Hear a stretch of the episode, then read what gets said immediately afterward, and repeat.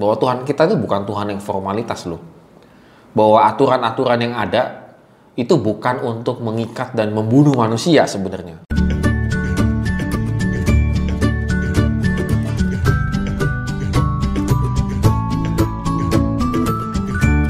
Shalom good readers, hari ini kita kembali memuliakan Tuhan dengan membaca firman Tuhan. Dan tetap semangat untuk membaca firman Tuhan karena hari ini agak panjang lagi, 2 Tawari pasal 30 ayat 1 sampai dengan yang ke-27. Ya, good pernah saya menonton satu film yang menarik yaitu tentang mafia begitu. Mafia ini dikumpulkan anggota-anggota mafia, eh, bos-bos mafia dikumpulkan oleh satu orang dan ketika mereka akan melakukan satu kerjasama yang akan menghasilkan uang sampai uh, ratusan uh, miliar gitu ya ratusan miliar pokoknya udah triliunan uh, mainannya mereka akan melakukan satu operasi yang besar begitu artinya mereka akan menyusun satu rencana tetapi ada satu syaratnya salah satu bos mafia ada dua gitu ya dua bos mafia ini berselisih saling sakit hati serang menyerang maka persyaratannya satu, mereka harus berdamai.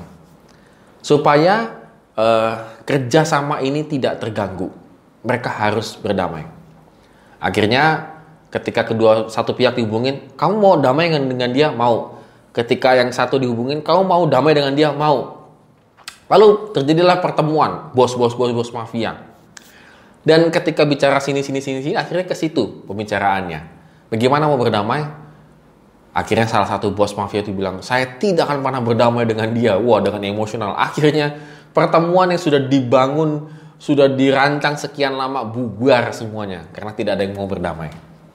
Gue mungkin kita dalam kehidupan kita pernah mengalami hal ini gitu ya. Ketika kita sudah berupaya mendamaikan seseorang dengan yang lainnya, semuanya bubar karena memang tidak mau diperdamaikan. Nah hari ini kita juga lihat di sini hal yang sama begitu ya. Bagaimana sebenarnya keinginan Hizki yang luar biasa yaitu mengundang Israel Utara untuk bergabung merayakan Paskah. Jadi Hizkia masih mengingatkan mereka supaya mereka kembali kepada Allah nenek moyang mereka. Supaya kembali kepada tradisi-tradisi Taurat yang sudah dibangun sekian lama oleh Daud dan seterusnya. Ini sebuah seruan pertobatan yang sangat baik sebenarnya. Tetapi yang terjadi adalah kalau kita bisa melihat di sini, ada yang merespon menertawakan di ayat yang ke-10. Tetapi hanya Asher, Manasye, dan Zebulon itu yang merendahkan diri di ayat ke-11. Artinya mereka mungkin ketika mendengar seruan daripada Hizkia untuk bergabung merayakan Paskah, mungkin mereka akan e, bertobat lah. Artinya mereka mulai memikirkan, mungkin dia benar juga harus melakukan satu pertobatan. Dan tiga orang suku ini datang kepada Paskah itu. Memang karena ini baru diadakan, artinya persiapannya, pentahirannya, dan seterusnya, itu membutuhkan waktu yang cukup lama karena mereka sudah lama sekali tidak melakukan hal-hal ini. Mungkin puluhan tahun yang lalu. Sehingga para imam itu agak kesulitan untuk mentahirkan semua bangsa.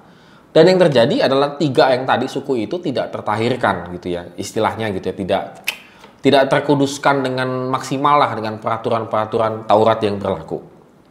Nah, kita tahu kalau Taurat itu dilanggar biasanya hukumannya mati. Taurat itu dilupakan hukumannya mati dan seterusnya dan seterusnya begitu ya.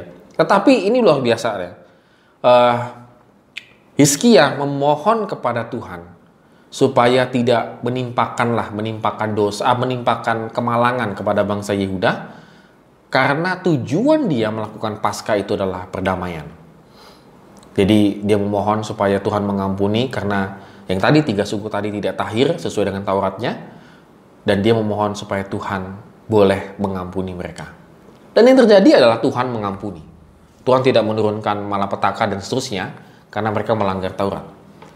Nah, good readers dari sini kita bisa melihat bahwa Tuhan kita itu bukan Tuhan yang formalitas loh. Bahwa aturan-aturan yang ada itu bukan untuk mengikat dan membunuh manusia sebenarnya. Taurat itu diadakan, itu bukan untuk semata-mata kayak membunuh manusia, tidak. Tetapi Taurat itu ada itu adalah untuk kembali lagi supaya manusia sadar siapa dirinya di hadapan Tuhan. Hizkia melakukan hal itu. Dia datang kepada Tuhan, dia sadar siapa dirinya di hadapan Tuhan, dan dia mohon ampun kepada Tuhan atas kesalahan-kesalahan yang dia lakukan dan Tuhan mengampuninya. Oleh karena itu, good readers, sebenarnya Tuhan tahu isi hati kita. Kenapa kita seolah-olah tanda petik kayak mendapatkan hukuman gitu ya dari Tuhan? Ya karena mungkin kita memang belum tulus untuk seperti Hizkia yang meminta kepada Tuhan, maksud dan tujuan saya Tuhan sesungguhnya adalah ini. Mungkin yang diucap di mulut dengan di hati beda. Kalau di manus manusia tak, nggak tahu ya. Tapi kalau Tuhan tahu isi hati kita. Makanya kita tanda petik gitu ya, tetap mendapatkan hukuman dari Tuhan. Karena memang kita melakukan segala sesuatu itu adalah hanya sebuah formalitas supaya orang lain lihat bahwa hidup saya itu baik. Hidup saya itu benar di mata Tuhan. Tetapi yang tahu yang sebenarnya adalah Tuhan. Go Traders hari ini luar biasa menurut saya. Kita harus belajar. Seperti Hizkia bahwa segala motivasi apa pun yang kita lakukan, baik itu dalam pelayanan, dalam kehidupan keluarga, dalam pekerjaan, dalam usaha, dalam segala apa pun, motivasi kita yang harus benar di mata Tuhan. Maka Tuhan pasti akan membuat kita berhasil. Tapi kalau motivasi kita sudah salah, maka Tuhan tahu apa yang akan terjadi dalam kehidupan kita. Amin. Have a nice day and God bless us.